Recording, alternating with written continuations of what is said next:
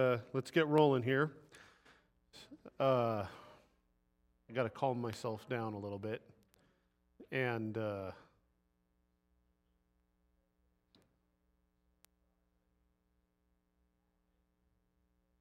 let's. Sorry, there's stragglers in the back.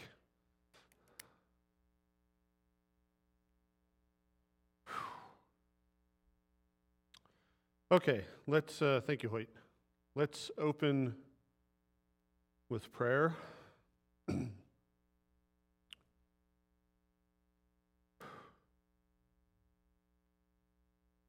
Almighty God, we thank you again for this opportunity to gather, to, to know your Spirit is present here as we talk not about your word, but about your church and about the struggles that it has gone through.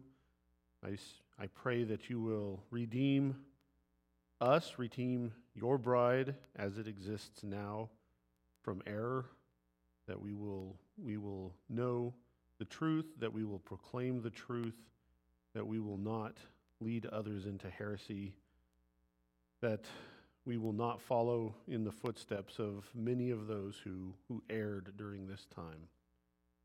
So help their example guide us in what not to do, and in some cases, what to do. In your name we ask this. Amen. Okay. Um,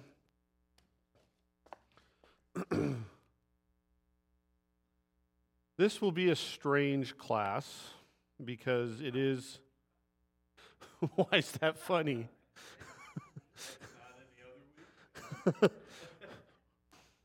well, look who's teaching it, so. Um, again, this this is one of those classes where there's going to be a, a, a, larger political element, um, and and part of the reason for that is because the church in this time just is entwined in the politics, and there's there's just a, a confusion between the secular and the ecclesial. So I mean the the the, the history of the church at this time is as much a history of the fight over right doctrine as it is a fight over who's in charge, the king or the pope. And, and these issues bleed into one another at this time. So it's, it's, it's, it's very difficult, especially in the span of 50 minutes, to, to really uh, cover both aspects conclusively. So, anyway, with that, let's let us begin then. and and to begin, I want to go back and uh, look at uh, Charlemagne, who is a, a pivotal figure in the West, and he he is going to establish an empire that, in one form or another, is going to last until 1806. So it's, it's, and it's going to have a profound impact on the history of the church as well as the secular nations. So if you look, and I don't have any maps in the notes today, so if you are interested in any of the maps that you see up here, let me know and I can get them for you. But you have here if it's difficult to see, I apologize, a map of Europe in about 800, and this big purple blob right here in the middle is Charlemagne's empire. Now, Charlemagne is the king of the Franks. So, once again, we're still dealing with the Franks. And he is the grandson of Charles Martel, who is also a very important figure in history for two reasons. One, he is going to establish a new dynasty in the Frankish kingdom. So he will supersede the dynasty of Clovis, who we talked about last week. Remember, Clovis was the king of the Franks who was a pagan, but was baptized as a Christian and led the pagan Franks into the church. So Charles Martel is going to supersede uh, Clovis's dynasty as the ruling power in the Frankish kingdom. But even more importantly, in 736, he is going right here at the Battle of Tours, up here, he is going to defeat the armies of Islam who are invading France. Islam has exploded out of the Arabian Peninsula, conquered Persia, and marched all the way across North Africa, conquered Spain, and are now encroaching into France. But Charles Martel at the Battle of Tours is going to stop them and chase them back over the Pyrenees into Spain, where they will then stay, and never again will they threaten Western Europe again. So that is a profound victory that is going to alter the course of history. If, if the West had fallen to Islam, the history of the church would be very different. So Charles Martel is, is on his own, aside from the founding of this dynasty, holds an important position in not so much the history of the church, but in the history of Christianity. He is, he is seen as one of the great protectors of the church. His grandson, so his son Pepin will continue the expansion, the reinvigoration of the Frankish kingdom. And then his grandson, Charles, Charlemagne is not what he was called back then. That's just French for Charles the Great. So he would have been known by his Latin name back then, which is Carolus, uh, which is the Latin form of Charles. But we just call him Charlemagne. Um, Charlemagne is going to expand his empire even further, taking it into Italy, which the Franks had never been in before, and expanding it into the eastern parts of Germany. And famously, he is going to conquer the Saxons and he is going to convert them to the church. The leader of the Saxons that he had been fighting was named Widukind. And he was a pagan. He famously had a very large oak tree that he worshiped at. But Charlemagne, I mean, he was a, a pagan of the pagans. But Charlemagne affected uh, him in such a way that Widukind uh, accepted Christ. And this was not a, a, conversion by the sword, but Widukind himself became uh, a fervent believer in Christ and spread the gospel into the Saxons, uh, even beyond and, and beyond the Saxons, beyond where Charlemagne had conquered.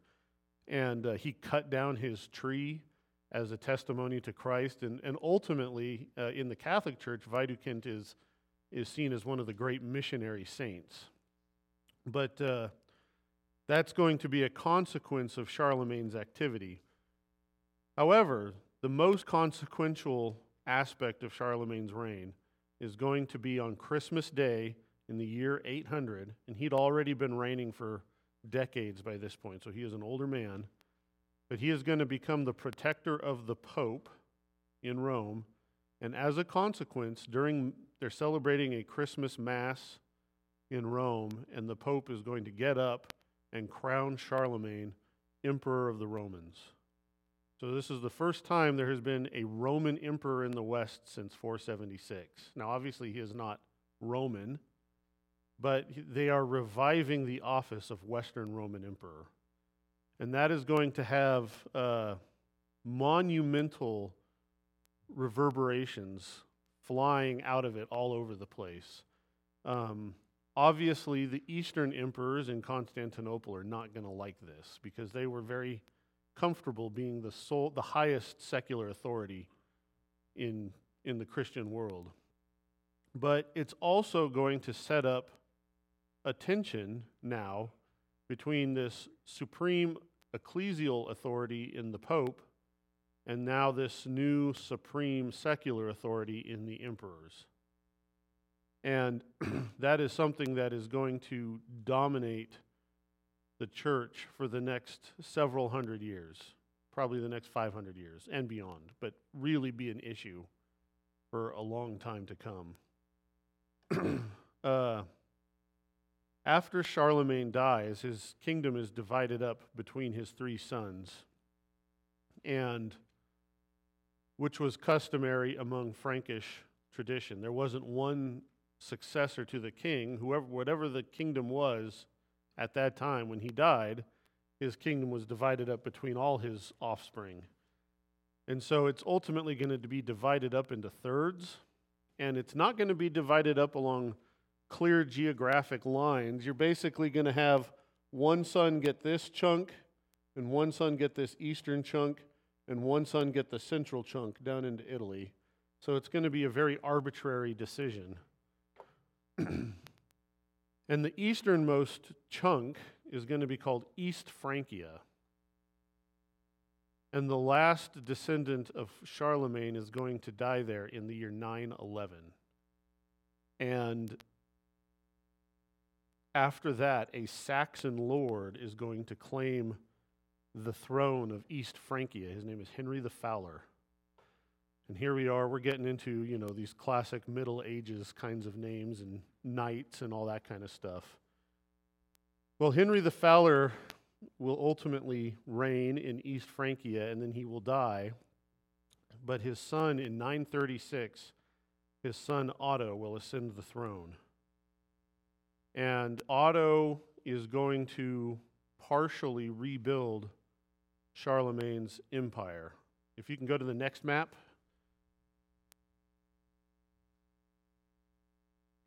Uh, yeah. Did I write nine? It, yeah, 963 is correct. Yeah, that's the correct date. So, again, the colors don't show up really good on here, but what he does is he, this area, this, this is blue and this is purple. I know it doesn't show up really good. But this central area and down into Italy, Otto is going to reconstitute two thirds of Charlemagne's empire. And he is going to be drawn then into Rome, just as Charlemagne had. And once again, now we're going on to the second page. And there's a lot of detail on the first page that you can read about later. Um, uh, Otto is going to also be crowned emperor of the Romans.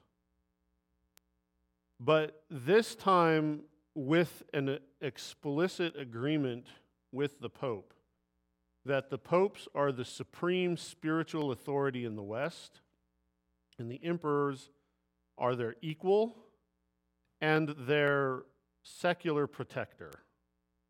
And so, this relationship with the church that the empire now has, it's a new relationship, is what is going to give rise to what is now called the Holy Roman Empire, which Voltaire famously said was neither holy nor Roman nor an empire. But uh, it's, it's that office of the, the emperor of the West now having a joint regency, if you will, with the popes that's going to give it that holy, holy moniker. And so this, this institution of the Holy Roman Empire will actually uh, continue on in some fashion or another until 1806 when Napoleon will abolish it. And, and he saw it as a political necess- necessity to abolish it because he saw himself as the heir to the Romans. And so he needed the other rightful heir to the Romans to be done away with. So this is important for a number of reasons. I mean, one is and we'll talk about this in just a moment, is just this rivalry between the popes and the emperors.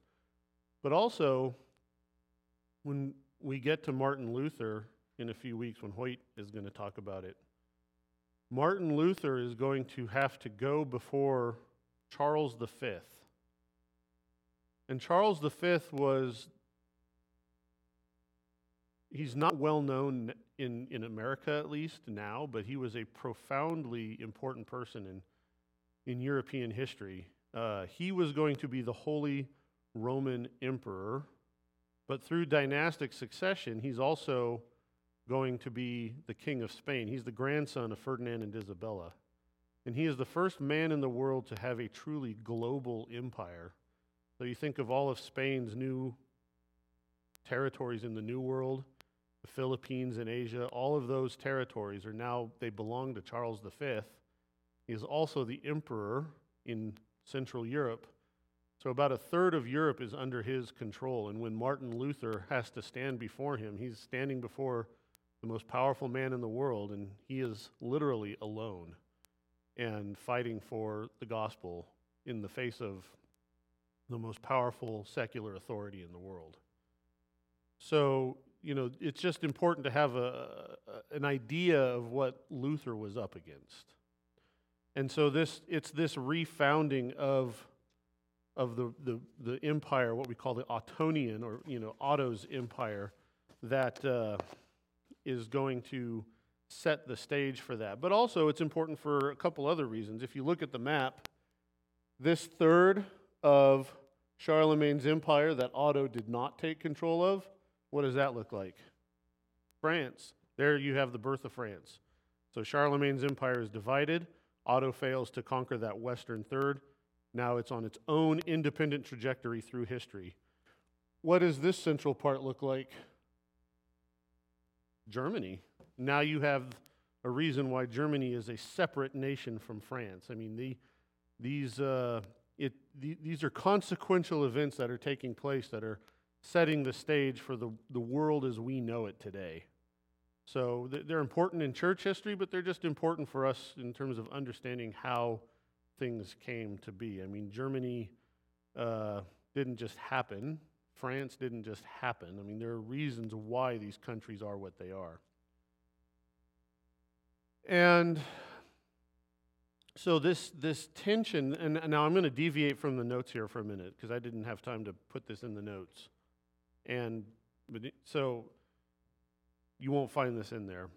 But this tension that exists between the church and the state now, between the popes and the emperors, is going to where Otto and the Pope had a harmonious relationship. That's going to, after Otto is gone, that's going to disintegrate really fast.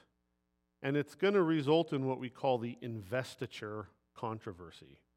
Because remember, the, the emperors were set up as an authority within the church. They are, they're not the spiritual head, but in a sense, they're, they're the protector of the church. They have a role with, the secular authority has a role within the functioning of the church. And so successors to Otto are going to claim the right to appoint bishops. So, who are the bishops? Well, the bishops are the leaders of a church in a given area.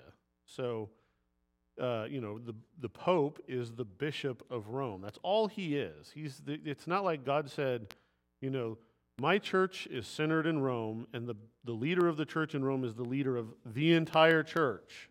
I mean, that's what Roman Catholics assert. But that's not how the church was initially set up. Initially, the Pope was the bishop of the city of Rome, and because Rome was the capital of the empire and also had a strong apostolic heritage. I mean, who was in Rome?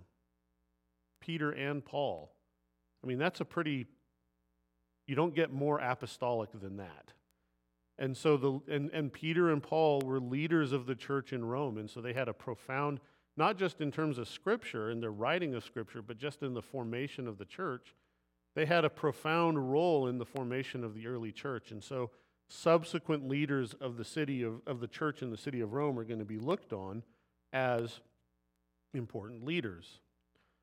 But that's going to be corrupted and metastasize until the popes are going to claim control over everything. Except they now have this pesky emperor to deal with. And so they're going to have this tension. And now the emperors are claiming for themselves in their role as protector for the church, the right to appoint people to be the spiritual leaders within the church. And that's where the term investiture controversy comes from, because they are investing these bishops with their offices.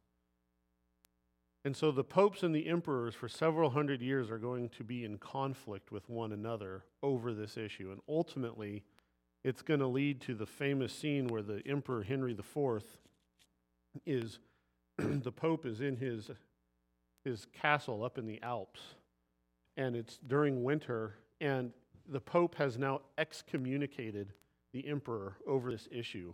Excommunicated means he is damned to hell.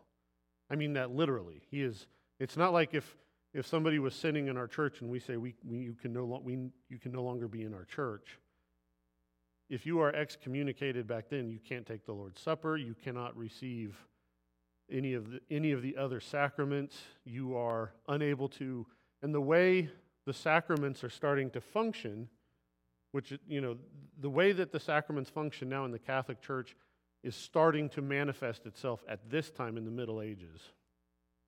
Maybe I should talk about that for a second. How do I want to put this? So, okay, I went to a Catholic high school, and this was the way one of my teachers, who's a priest, taught me how sanctification works, or how grace works, how the sacraments work in the Catholic Church. So this is from him. This isn't me trying to belittle it. But he, he says, you know, each person has a gas tank, in effect. And the gas tank is filled with the grace of God. And each time you sin, you're burning a little bit of that gas. So the gas level continues to drop. And if it gets empty, you're in trouble. You're going to go to hell. So, the way you continually refill your gas tank as you sin is you participate in the sacraments. So, every time you take the Lord's Supper, every time you go to confession, every time you do all these, you know, there's at one point, I don't remember how many there were, like 138 sacraments in the church, but they've narrowed it down to seven. So, it's Lord's Supper, baptism, marriage, last rites, ordination, that's five, confession, that's six, confirmation, that's seven. So every time you do any of those things, your gas, your, your grace gas tank is getting fuller and fuller. And as you sin, it's dropping down. Why do you need to go to confession? Well, you need to raise your gas tank, your grace gas tank again. So this is the way it was explained to me as by a priest when I was in high school. So if you're excommunicated, you can't participate, you can't refill your gas tank. It's empty. You just somebody just came and punched a screwdriver in it and drained it out for you. I mean, that's basically what the pope did to the emperor was he got excommunicated. He has no way to access the grace of God. And so, and by the way, that process of refilling your grace gas tank, that to the Catholic Church is what they call sanctification, which is very different from what we teach as far as sanctification goes. Um, well, they wouldn't, but yeah. I mean, it's getting, it's, it's what we would call sim, boy, we're going off in the weeds. It's what we would call semi Pelagian, where Pelagius was teaching that you know no person was born sinful that original sin didn't exist and that through your works god gives you grace. I mean that, so that's the fancy term for salvation by works. But it was origin, you know, originally taught by a guy named pelagius. And so semi-pelagians are kind of you know they would deny what pelagius says but they would set sort of a conditional spiritual works in place where you, you Salvation is by grace, but you got to do these X number of things to access that grace. And, and so, th- I mean, and that's what the Catholic Church teaches today. So, but that teaching is, is really starting to manifest at this time in the history of the church. And part of that is it's a handy cudgel with which to keep people in submission as far as the authorities of the church they wield a lot of power. And so in this particular case, the emperor has been excommunicated, and uh, he ends up walking barefoot through the snow high up in the Alps, wearing nothing but a hair shirt, and spends three days in the snow barefoot outside the gates of this castle before the Pope will condescend to allow him to come in and repent. So it's kind of the high watermark of the papacy because they have now subdued the emperor himself and, and, and brought him into, into submission through fairly blunt measures. Um, so it's, it's, an, it's an important event in the history of the church, in the history of secular Europe, but it's going to be undone. That authority of the church is going to, at the same time this is going on, there are intellectual movements within the church that are going to be a large player in undoing these developments. That's called scholasticism, and that's the last thing I want to talk about today, so I don't want to talk about that yet. So we'll come back to that. Any questions? I'm sorry to go way off the map there on the the the sacraments and, and grace and things. Um, so, this increasing power of the popes is also going to come into play in another pivotal event in the history of the church. And that is what we call the Great Schism. Uh, can you go to the next map? There we go. That one's a little easier to see. So here you can see the Holy Roman Empire again, just and you can see the eastern or the western part, which obviously is now France. But over here is the Byzantine Empire, even has parts of Italy in it. And that's the Eastern Roman Empire. It has never, ever gone away up to this point. There has been a continual line of emperors from Augustus all the way to the present time that we're talking about. It's unbroken. And they still call themselves Romans. They speak Greek now, and they're, you know, they don't speak Latin, but many of their traditions and, and everything are all still very Roman, except now it's Christian Roman. And when Islam first came on the scene, the empire was knocked back on its heels a lot. But starting in the mid 9th century, so that's about the 860s, it's going to be resurgent. And this is what we call the Macedonian Renaissance. And for a time, it's going to become the most powerful empire in the world once again. A very different world from when Rome was, was powerful, but now, once again, in the Middle Ages, it's going to become dominant. And you can see it's I mean, it's this is just a bunch of loose tribes. It's not like a full kingdom. But you can see this is a pretty expansive empire for this time period. And so they are this with renewed confidence these the, the eastern church is going to start to assert itself more where before it was focused on survival now it's very capable of projecting its power. And that power is, they're going to be looking to right a few things that they thought were wrong in the church. Some of those, well, this is stuck all of a sudden. It's like it clipped onto me by itself. Yeah. Sorry. This clip, the clip in the back got stuck. Anyway. Um, so there's several things that are going to be at issue, but the two most critical are going to be one, the filioque clause. Does anyone remember what that is from last week?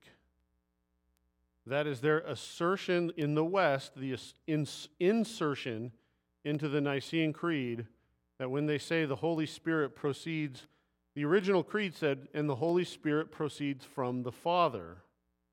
But in the West, they inserted into the creed the statement that the Holy Spirit proceeds from the Father and the Son. And filioque is just Latin for and the Son. And that was done for good reasons because they were battling Arianism. Because remember, the barbarian tribes that invaded were all Arian Christians, most of them. Some were pagan. None were Orthodox Nicene Christians. And so the West, for the first time, is having to fight Arianism on a large scale because it had always been confined to the East. And so, in order to emphasize the deity of Christ, they were arguing that the Holy Spirit proceeds from both the Father and the Son, because the Son must be God if the Holy Spirit is also proceeding from the Father. And they're looking to parts in the gospel where Christ says that he is sending a helper. You know, he is sending it. And they're taking that very literally to say that the Holy Spirit proceeds from the the Son as well as the Father. And ultimately, theologically, I don't think that's, that's right. But it was coming from an important place of the defense of the deity of Christ. But the East is going to say, yeah, that's, that's not right. We don't think that theologically you can really sustain that argument that the Holy Spirit proceeds from Father and Son. And they're willing to d- discuss and debate that, but what they really don't like is the ecumenical creed, the creed that the church, that all the church has agreed on as the definitive statement of what they believe, was altered by one side and not in unity with each other. And that's going to really rankle the Eastern church. Now, there's already been divisions between East and West for a long time. I mean, even back before the Roman Empire fell, it was common for there to be an eastern half and a western half with two equal and brotherly emperors, but one governed one half and one governed the east, you know, the other half. And there were cultural differences with the Latin speaking west and the Greek speaking east. So these divisions had been present for a long time. But now, as the politics is mixing with the, the church, these divisions are becoming deeper and deeper. And so the filioque clause plus this new ascendant papacy claiming authority over the whole church is going to cause irreparable differences between East and West. And ultimately, uh, the Pope is going to send a group empowered to speak with his name to Constantinople to uh, discuss this matter. And suffice to say, it's not going to go well because, bef- and this is in the year 1054, before they leave, both sides have excommunicated the other side. So, you know, the Catholic side has said, you guys are outside the bounds of the church and damned to hell.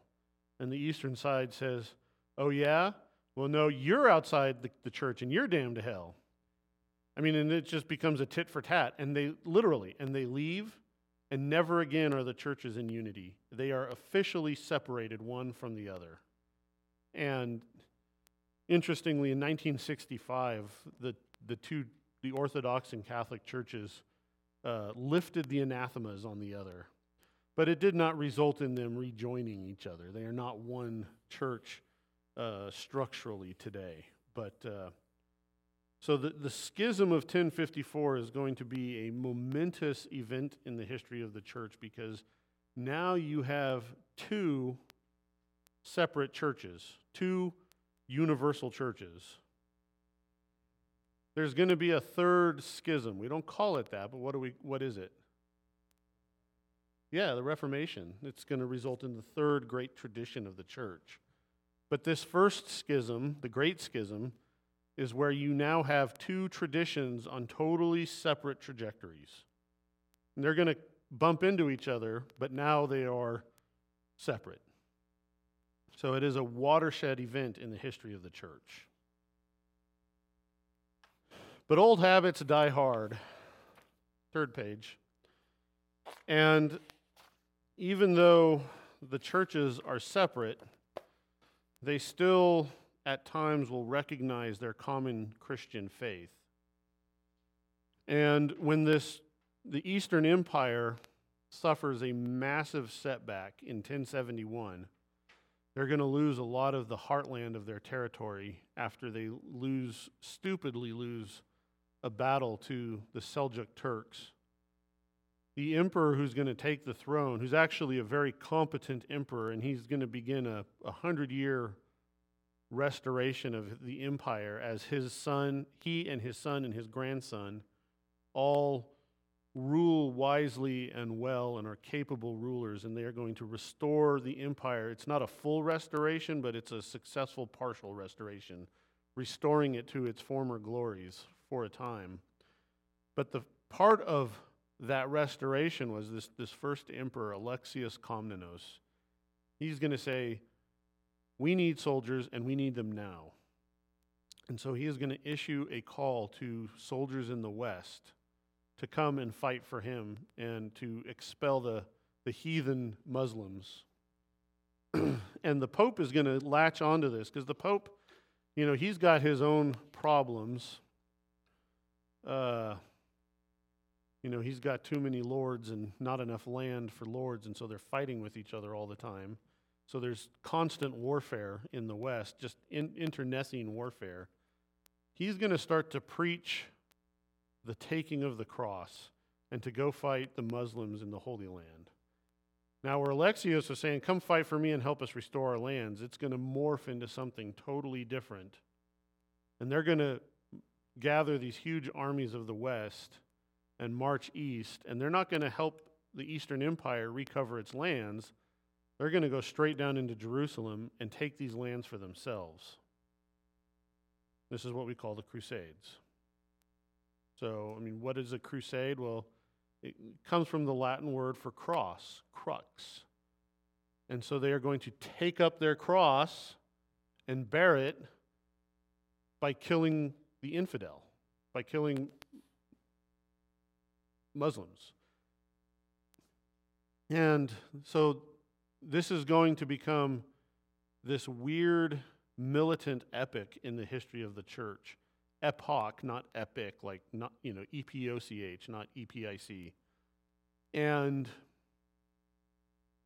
a lot of the knights who are going to go over there are actually monks. They're warrior monks. It's just it's a very strange and militant time in the history of the church. Can you go to the next slide? And they are going to successfully establish four kingdoms in what they call outre-mer, which is French for oversee. And, and that the Holy Land has kind of just come to be called that. So outre-mer. And you're going to establish four Latin kingdoms in the Holy Land. This is when the term Holy Land is even popularized. You know, we call it the Holy Land now. Well, this is when they first started calling it that. And so all of these states are going to be deferential to this one. This is the kingdom of Jerusalem. And it's it's a really interesting history. At one, you know, it, it's a we don't have time to really go into detail about it, but it's it's fascinating. And there's going to be a lot of interesting uh, theological gymnastics to justify this. So, I mean, they're going to look to Joshua's uh, conquest of Canaan. And not just conquest, but devotion. Uh, that's what we call we call it the devotion of the Canaanites, where where God tells him to devote them to destruction. So we call it the devotion of the Canaanites. And so they are going to say, God told us to go do this. We are just doing what God already has commanded us to do. So, and they're going to look to other passages in the Bible where there's militant language. Augustine is going to be brought to bear. Remember, I talked about he developed a just war theory. They're going to look to Augustine for justification for this. And ultimately, it's going to ha- you know, be successful for about 100 years. The biggest black mark on the Crusades is in 1099 when they finally captured Jerusalem. And the armies have been enduring great hardship for four years in this conquest, when they finally get into the city of Jerusalem, they're not going to treat it like a holy city, but they're going to run through it wholesale and slaughter everybody. And that, that one event, more than anything else, is what gives the Crusades a bad name. I'm not saying they were great. I'm just saying that, you know, that event colors the entire endeavor past up what had happened before it and what's going to happen after it. That, that slaughter of, of Jerusalem was a, was a big black mark on the Crusades. Um, and it's an interesting event in and of itself. While the city, you know, the soldiers are running through the city just slaughtering everybody, including Christians, the Christian residents of the city, Muslim, Christian, Jew, everybody's getting slaughtered. The leaders of the crusade had gone into the church of the Holy Sepulchre, you know, where Jesus was buried, and they're praying and holding church services in there while outside in the rest of the city, the, their armies are just slaughtering everybody. It's like they just lost control of them. So, but, uh, and you know, there were there were multiple crusades. Um, the first crusade is the only one that was a wholesale success. All the other crusades are going to meet with diminishing returns after that. The second crusade is going to come when the county of Edessa is going to fall. They're going to gather an army and try to go reconquer Edessa, and they're not going to. The third crusade is going to happen when Jerusalem itself finally falls to Saladin, the, the great Islamic leader, which, incidentally, uh, if you've heard of Kurds, you know, like in Iraq, the Kurds, Saladin, who's famous in, you know, stories of knights and Richard the Lion-Hearted, Saladin was a Kurd. Uh, it was like the high watermark of the Kurds as a civilization and as a people. But uh, the third crusade is going to go to try to retake Jerusalem, and that'll be read by, led by Richard the Lion-Hearted, you know, famous Robin Hood fame. You know, he's away fighting the crusades, and John's trying to take the throne in England, and Robin Hood has to resist, and so on, et cetera, et cetera. But it will fail ultimately in retaking Jerusalem. And then the fourth crusade is the other big black mark on the crusades because they made it as far as Constantinople and they decided, why go fight in Outremer when we can just stay here and take over this city? And so they sacked Constantinople, expelled the emperors, and even though the empire will last for another 250 years, that ultimately was the mortal wound that will kill the Eastern Roman Empire. So the Fourth Crusade will be a total, total disaster. However, the Crusades, and here we're going to get into a little more theology and, and things like that. The Crusades are going to be one of the significant pieces of the puzzle that will ultimately lead to the Renaissance. What is the Renaissance? Well, Renaissance, the word literally just is French for rebirth. Rebirth of what? And that is Greek and Roman culture, learning, and civilization. So, as an expression of that, just think about I mean, I should have put some pictures in my slideshow, but you think about what medieval art looks like, it's very two dimensional and primitive. When you get to the Renaissance, suddenly you have the human form in this glorious uh, depiction that where all of its form is accurate and proportional and detailed and light matters in its positioning on the body and all of those things because that is all a rebirth of the way that it was done in Greek and Roman times. You think Greek and Roman statues, how accurate their forms are. And you think of like Michelangelo's David or his Pietà. I mean, this phenomenal piece of art with, you know, the, the crucified Christ laying on the lap of Mary. I don't know if, if you haven't seen a picture of it or haven't seen it in person. I recommend you do because it's, it's hard to believe that that can be cut from a stone. It's, it's just, it's glory to God that He made humanity in His image that, to be able to create something like that. But it's the rediscovery of those kinds of things, it's the rebirth of that kind of thing. And so, remember, in the Dark Ages, with the, the coming of the barbarian tribes, all of that was lost. I mean, not totally. There was a flicker here and there of that kind of, of learning, the, the, the retention of the, the heights that had been achieved during what we call the classical age, the Greek and Roman age. And one of the things that the Crusaders are going to do is bring back with them some of that learning that the Muslims had preserved when they conquered parts of the Roman Empire. Another thing that the Crusaders are going to bring back in even greater quantities is that learning of the Greeks and the Romans that the Eastern Empire had never lost, it never went away. But they're going to return to Western Europe with these things, these writings, these ideas. And the same thing, even though we haven't talked about it, is going to be going on in Spain. Because in Spain, there is what we call the La, the La Reconquista is really getting going, where Muslim Spain is starting to be reconquered by Christians. And so, and Muslim Spain was actually the, the, the epicenter of learning in the Muslim world. And that's where, uh, well, anyway, I don't want to go into the weeds on that. I don't have a lot of time left. Um, so, uh, Muslim Spain, I'll just say this Jewish people often look at Muslim Spain as the greatest flowering of Jewish culture since the destruction of the temple in 70 AD. So that there were many, many great Jewish scholars in Muslim Spain at this time. Um, anyway, so all of this to say is this is beginning a slow trickle of, of classical knowledge returning into the West.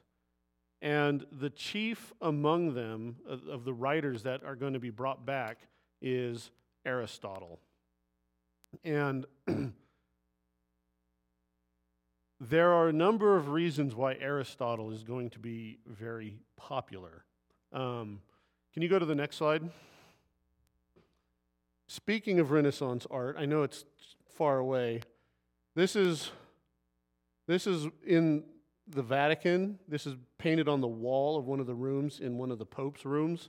It's by the Renaissance artist Raphael. It's one of my favorite paintings, possibly my favorite, and it's called The School of Athens. And in it, you have a depiction of all the great philosophers of Athens.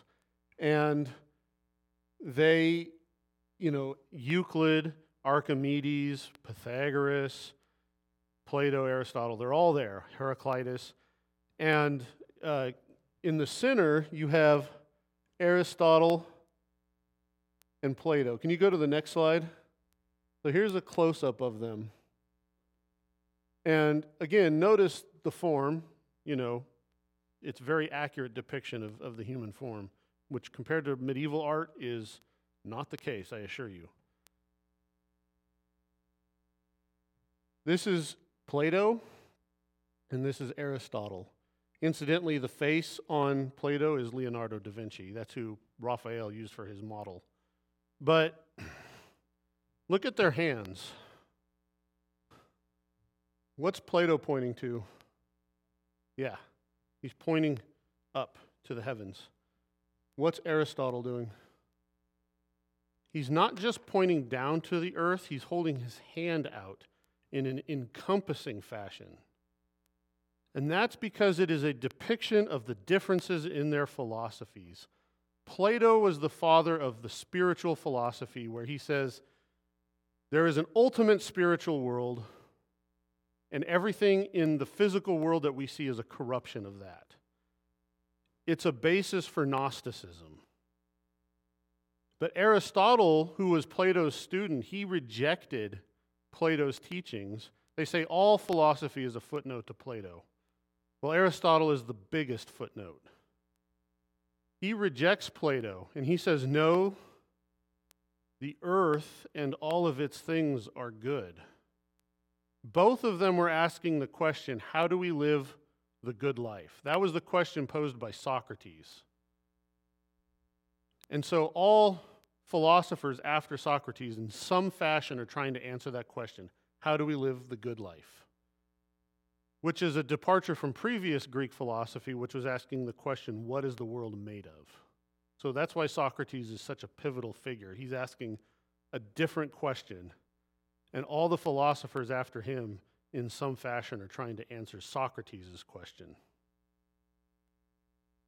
But Aristotle, in particular, is going to be very appealing to Christians because he sees the physical world not as a corruption. What did God say when he made the world?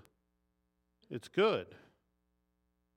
And Aristotle is also, he's very concerned with how to live the good life in this world.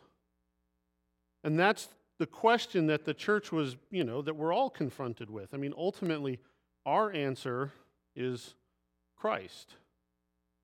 But Aristotle is still asking, in effect, the same question, but he's going to find different answers, but answers that aren't wholly at odds with the Christian faith. And so, in the Middle Ages, Aristotle is going to become the great fount of knowledge for those who are tar- starting to rediscover learning and ideas and philosophy. And that's going to give birth to a school of theologians that we call the scholastics.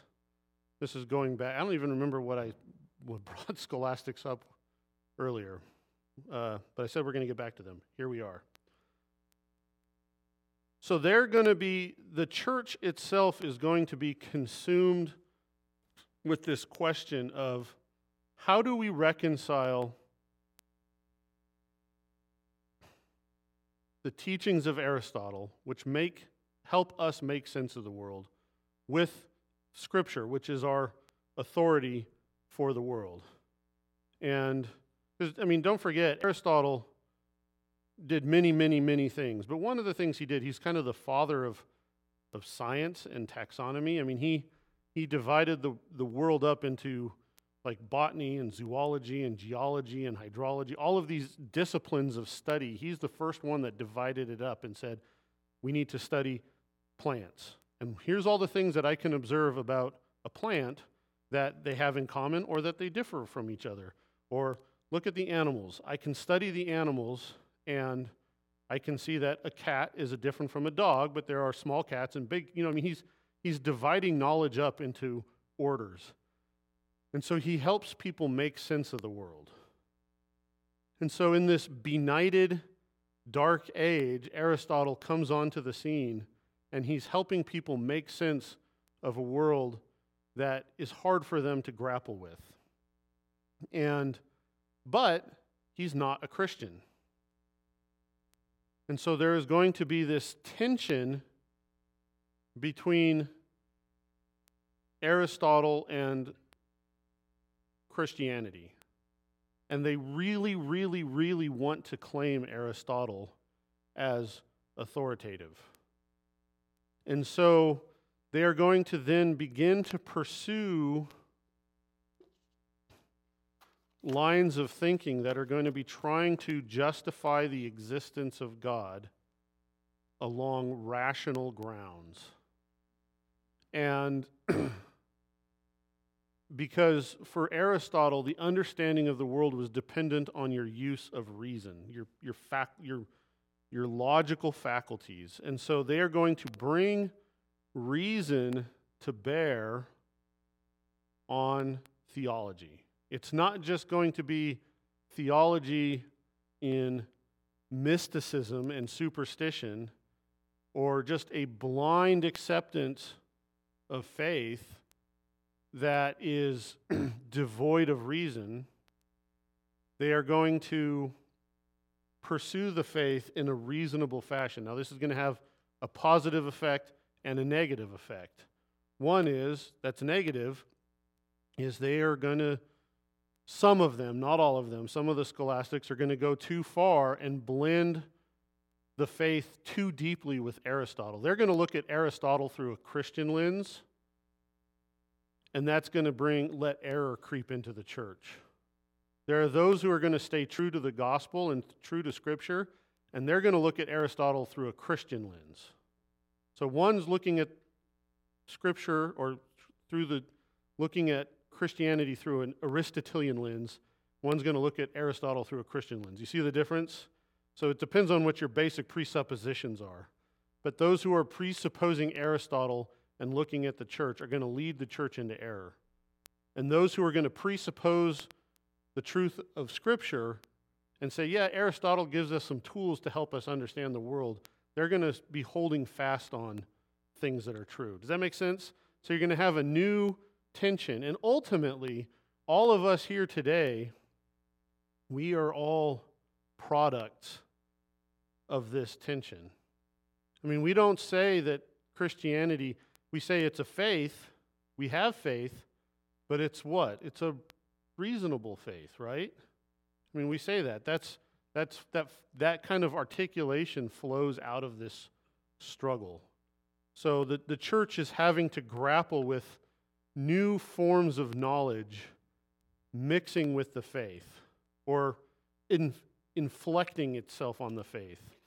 So it ultimately uh, will march us that closer to the Reformation. And Hoyt's going to start covering that next week is the, the late Middle Ages and, and how people are going to recognize that there's error and uh, start to push back against that. I just got a couple minutes left, and I, I want to end with, I'll just end with this. Even as the church was undergoing all these changes and struggling to find purity of doctrine when all of these influences are creeping in, there's, you know, throughout the history of God's people, there has always been a remnant. There's a doctrine, we call it the doctrine of the remnant. It's not taught often, but it's true. I mean, what was, what was Noah? He was a remnant. He was the faithful remnant. What was Abraham? He was the faithful remnant. You know, we see this time and time and time again. There, God pre- will always preserve a remnant of his people.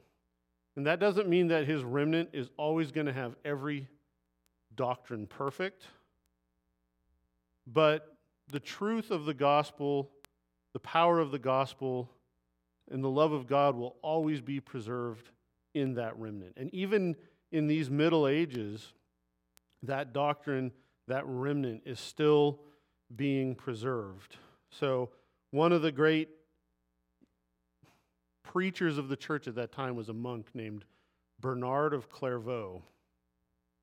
And Bernard's a difficult figure to really grapple with because he was a powerful he was a powerful leader of the church. He is also one of the progenitors of how the church now adores Mary. He got it wrong. But he was also a very powerful articulator of the doctrine of grace and justification in a time when the gas tank model was really taking root. So when we get to the Reformation, guys like Luther and Calvin are going to look back and say, Bernard, you really got the Mary thing wrong, but you were spot on on grace. You got it. And so, you know, and the reformers are going to look at these guys and they're going to be able to sift through the error and the rightness. And part of their ability to do that is the legacy of the scholastics, is that bringing that reasonable approach to bear. What works, what doesn't, what conforms to Scripture, what doesn't. And they're going to bring that to bear and separate truth from error. So even though we may disagree with some of these guys vehemently, they were critical conduits of critical truth in a really, really dark time. I think we should reject their error, but also have grace on them in their preservation of critical truths. So, yes.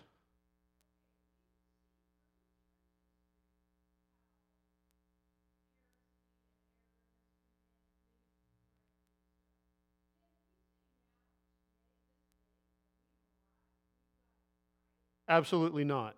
So we see error throughout church history. I would say that every era of the church has gotten something wrong. I don't know what we have wrong. I can think of a few things. I'm not, but they're not what the things that we don't that we have wrong. If as long as we hold to the historic faith, let's say the faith, for example, but not exclusive to that, which is articulated in the Nicene Creed, those truths have not changed. If we have something wrong, maybe it's on our articulation of the free will versus predestination issue. The essentials of salvation, we don't have wrong. But there's peripheral things. No church has ever gotten it perfect. Okay? Does that make sense what I'm saying? So, Um, okay, I know we need to stop because I'm running over time. But so I'm, I will be. This is my last class. Hoyt's going to be picking it up from here. Um, I would like to just thank everybody that's been faithful in coming for the last. I don't know when we started October. Um, I really appreciate y'all being here and, and just for the opportunity to to teach. So I I don't stop happily because I really enjoy this. Um, but I would just like to thank you all for being here and giving me the opportunity. And if you ever want to discuss any of this stuff, or I, you know, I know I had to kind of lump the medieval stuff into just a few classes. If you'd ever want me to come back and just do a history of the church in the Middle Ages, I'd be happy to do that, or who knows what. So, um, but thank you. So let me uh, just close with prayer, and, and then we will be done.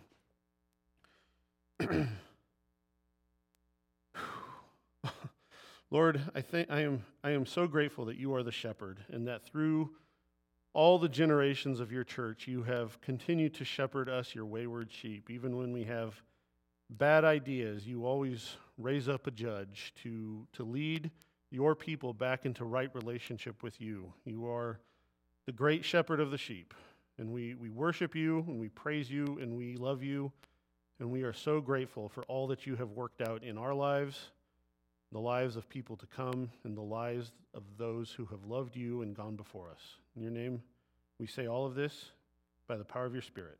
Amen.